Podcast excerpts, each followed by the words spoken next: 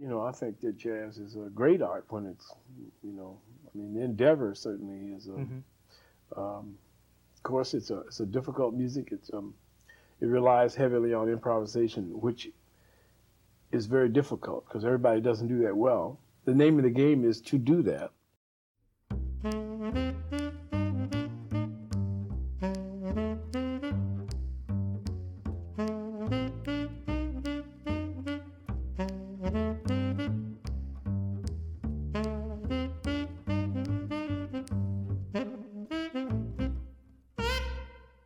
Jazz Backstory.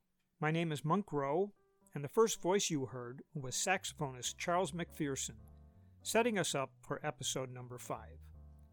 Today we address the core element of jazz, the part that comes with the steepest learning curve, the mysterious and magical art of improvising.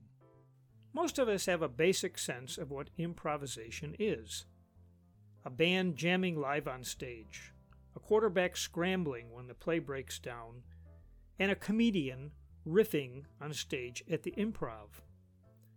On occasion, I find it informative to turn to an actual dictionary to be reminded of the book definition. So, reading from the Random House edition Improvisation, a noun. Number one, to perform, deliver, or compose without previous preparation. Really? Okay, number two, to make or provide from whatever materials are available. Mm-hmm. I believe we heard a relevant definition in our third episode, provided by jazzman Clark Terry. And I'll quote Years before people in this field knew anything about theory, harmony, composition, or counterpoint, they gave in to their feelings in what they called get off. This is long before the term improvisation was in the dictionary pertaining to music. They called it get off, which meant that first you played a melody, thereafter you'd use that melody as a guide wire to superimpose extemporaneously a new one. Thank you, Clark. Like most artistic practices, improvising is only partially definable. Nonetheless, as Charles McPherson stated, it is the name of the game. It is what jazz musicians do, and the particular way it is done distinguishes one player from another. So do not abandon all hope, ye who enter here. We shall get to the bottom of this topic, or somewhere close. Let's start with a lick from our orchestra.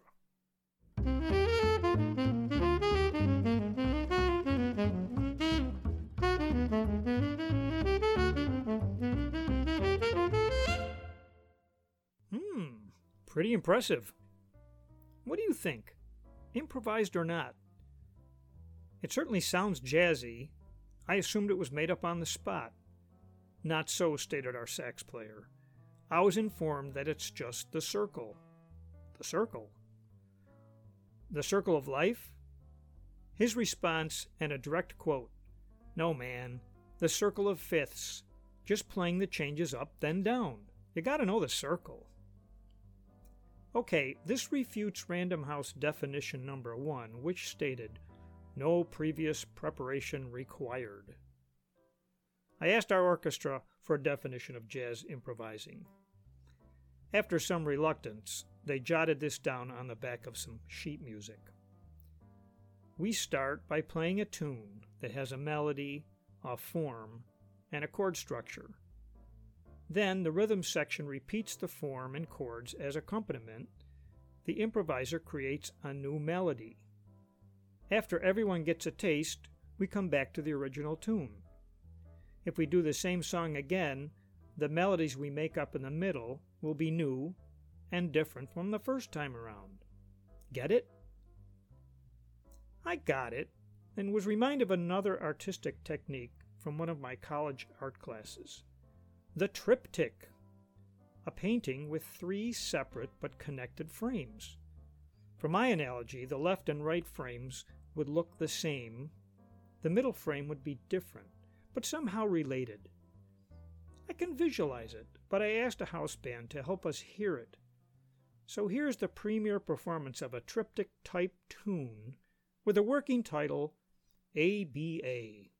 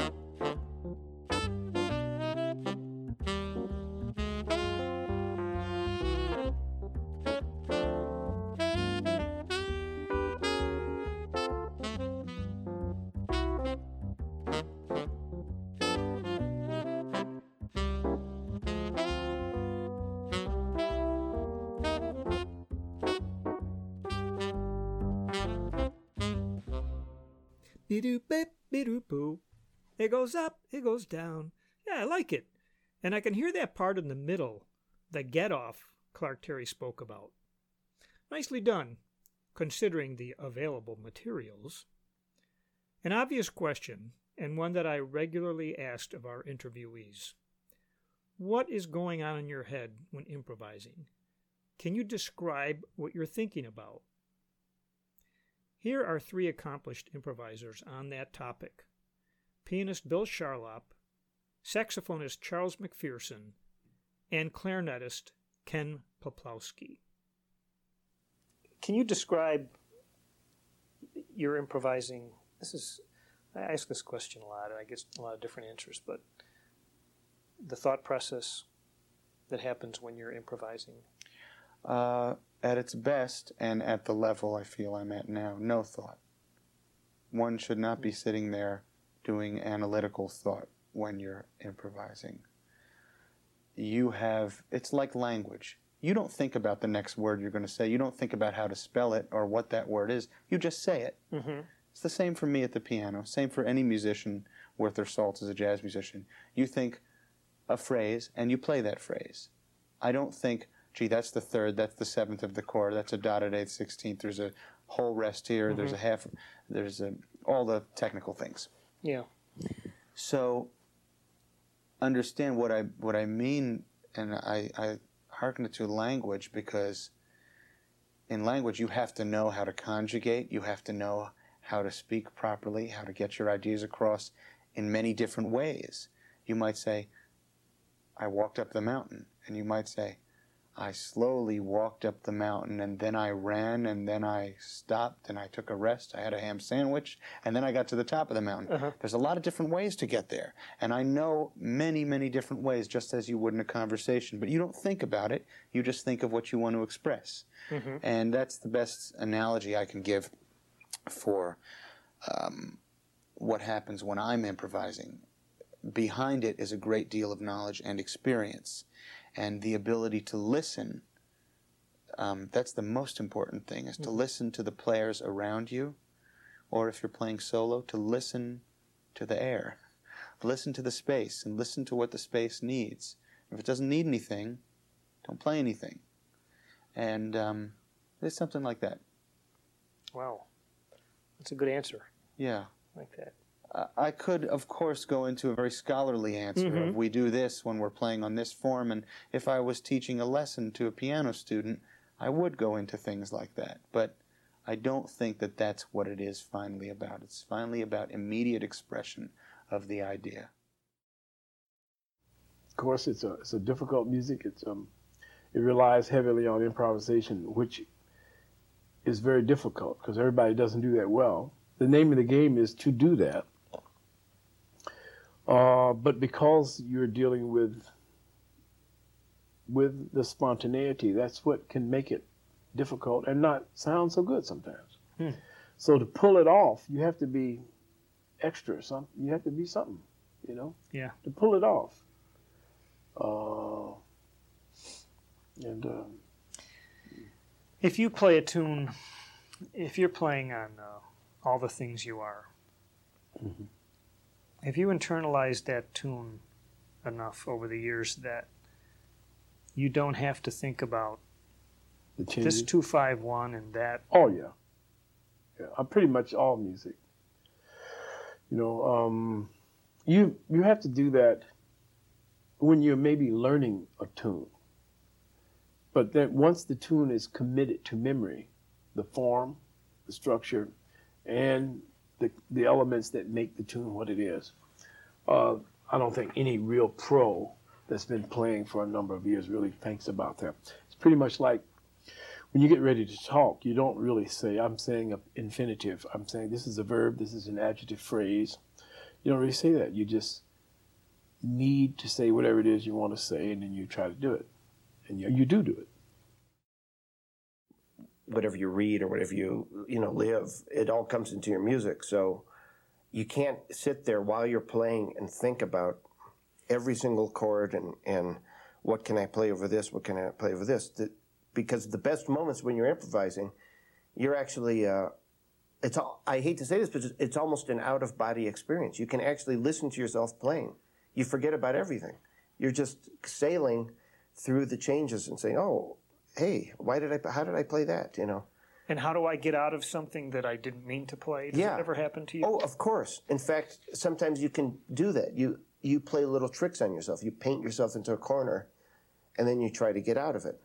But as Dizzy Gillespie said one time, that you're only a half step away from salvation at any given moment, because when you when you um, look at a chord and you look at um, extensions of the chord, if you keep adding thirds onto the chord, you, you have every note in the chromatic scale anyway. Uh-huh. So it's all how it comes out at the end, how you resolve a phrase. So to me, the object is um, not to think about every chord as an individual thing, but the whole thing is a big picture. And your object is to get to, from point A to point B and tell a story and have a flow to it, you know, beginning, a middle, and an end. I hear three takeaways from these improvisers. Number one, they operate in the world of spontaneity. Number two, preparation is required to be successful in that environment. And thirdly, improvising is much like speaking, creating a language with sound instead of words. It can be argued that all styles of music have a distinctive language. In classical genres, the musical information is provided predominantly by the composer, who indicates not only the notes to play, but also stipulates the way to play them. The musician's main task is to give sound and life to the printed page, with a modicum of personal expression. The jazz player composes or is provided with a melody, then expected to get off it. The B section in our musical triptych and the most challenging task is choosing from the multitude of available choices.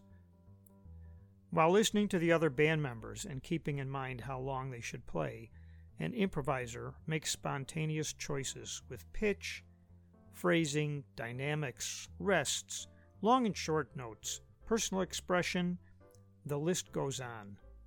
I can attest that an infinite number of musical options does not necessarily make things easier. Veteran trumpeter Joe Wilder and vocalist Dianne Reeves spoke about wisely limiting their choices to achieve the best possible outcome. Is it possible to, to verbalize what you think about on any particular tune while you're playing? No, I don't know.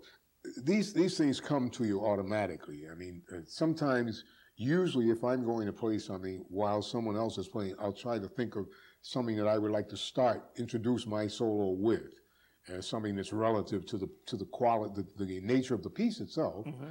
and and uh, something that fits kind of harmonically with what's going on. And I usually try to think about that.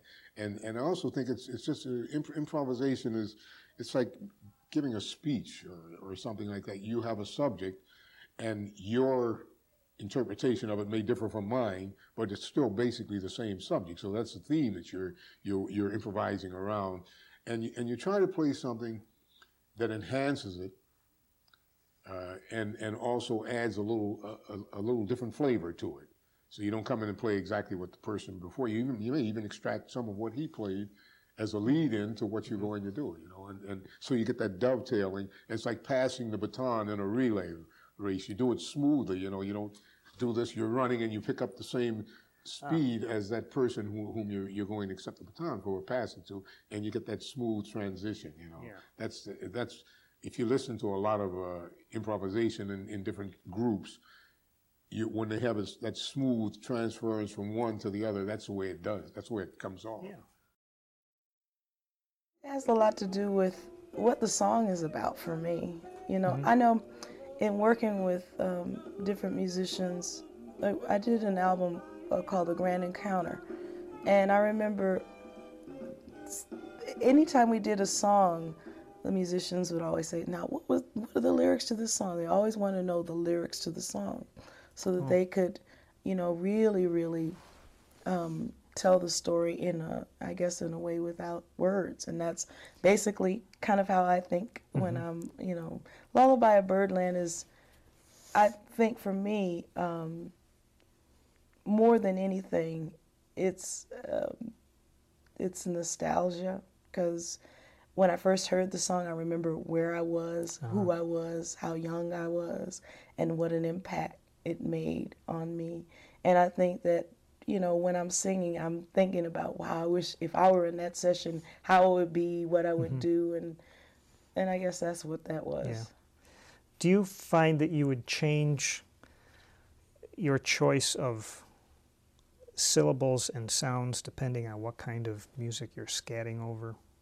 Mm, it really has a lot to do with placement of pitches and sound, and I, you know, I always look at improvisation, at least for me, is, you know, the words that you can't say, the things that come out of your soul.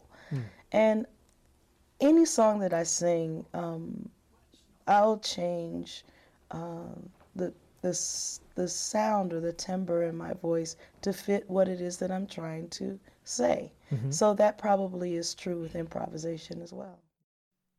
Words of wisdom that can only come after years of gigs and interaction with other musicians. As we wrap up episode 5, I have the feeling that an opening disclaimer would have been in order. We made progress, but an exact and all encompassing definition of jazz improvisation is really impossible. For me, that's rather a good thing. I like a bit of unknown, the happy accidents, and the magic that defies explanation. As the renowned jazz critic Whitney Balliett wrote, Jazz is the sound of surprise. And for a surprise, there needs to be a bit of mystery.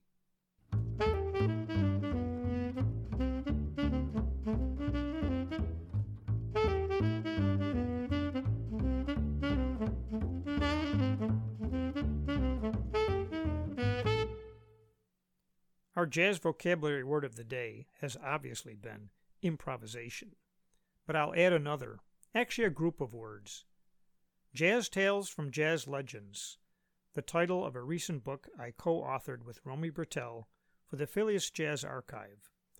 It offers nine chapters of memorable excerpts from our oral history interviews, first hand accounts of the jazz life from artists like Marian McPartland, Joe Williams, Dave Brubeck, Jon Hendricks, and many more.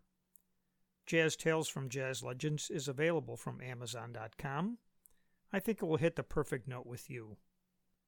While a perfect definition of jazz improvising may not be forthcoming, this succinct offering from baritone saxophonist Gary Smulyan comes pretty darn close. Jazz is a lot more than uh, just playing by ear or by feeling. You know, this is probably this, this, this misconception that, uh, oh man, I'm a jazz man, man, I play what I feel, man. You know, and that, I, I, I, that's, that's not what it is. I mean, jazz is really four things have to hook up, right? Which um, what you can think, what you can hear, what you can feel, and what you can execute on your horn. I love it and think it's worth repeating. What you can think, what you can hear, what you can feel, and what you can execute on your horn. We have passed our first season halfway point, and a whole note of gratitude goes out to my support team at Hamilton's IT Services, to student Jason Lever for his technical assistance, and to Romy Britell for interview transcriptions and content guidance. And kudos to our house band, the orchestra in a nutshell, who played an expanded role in this episode. It occurs to me that I have yet to assign any homework, and I'm doing air quotes here. So here's a listening assignment if you're so inclined, one that will take precisely 7 minutes and 3 seconds. Google the jazz recording Mr. PC by John Coltrane and have a listen. In our next visit, we will examine how a song with an 11 second melody can be transformed into a performance lasting over seven minutes. We'll see you on the flip side.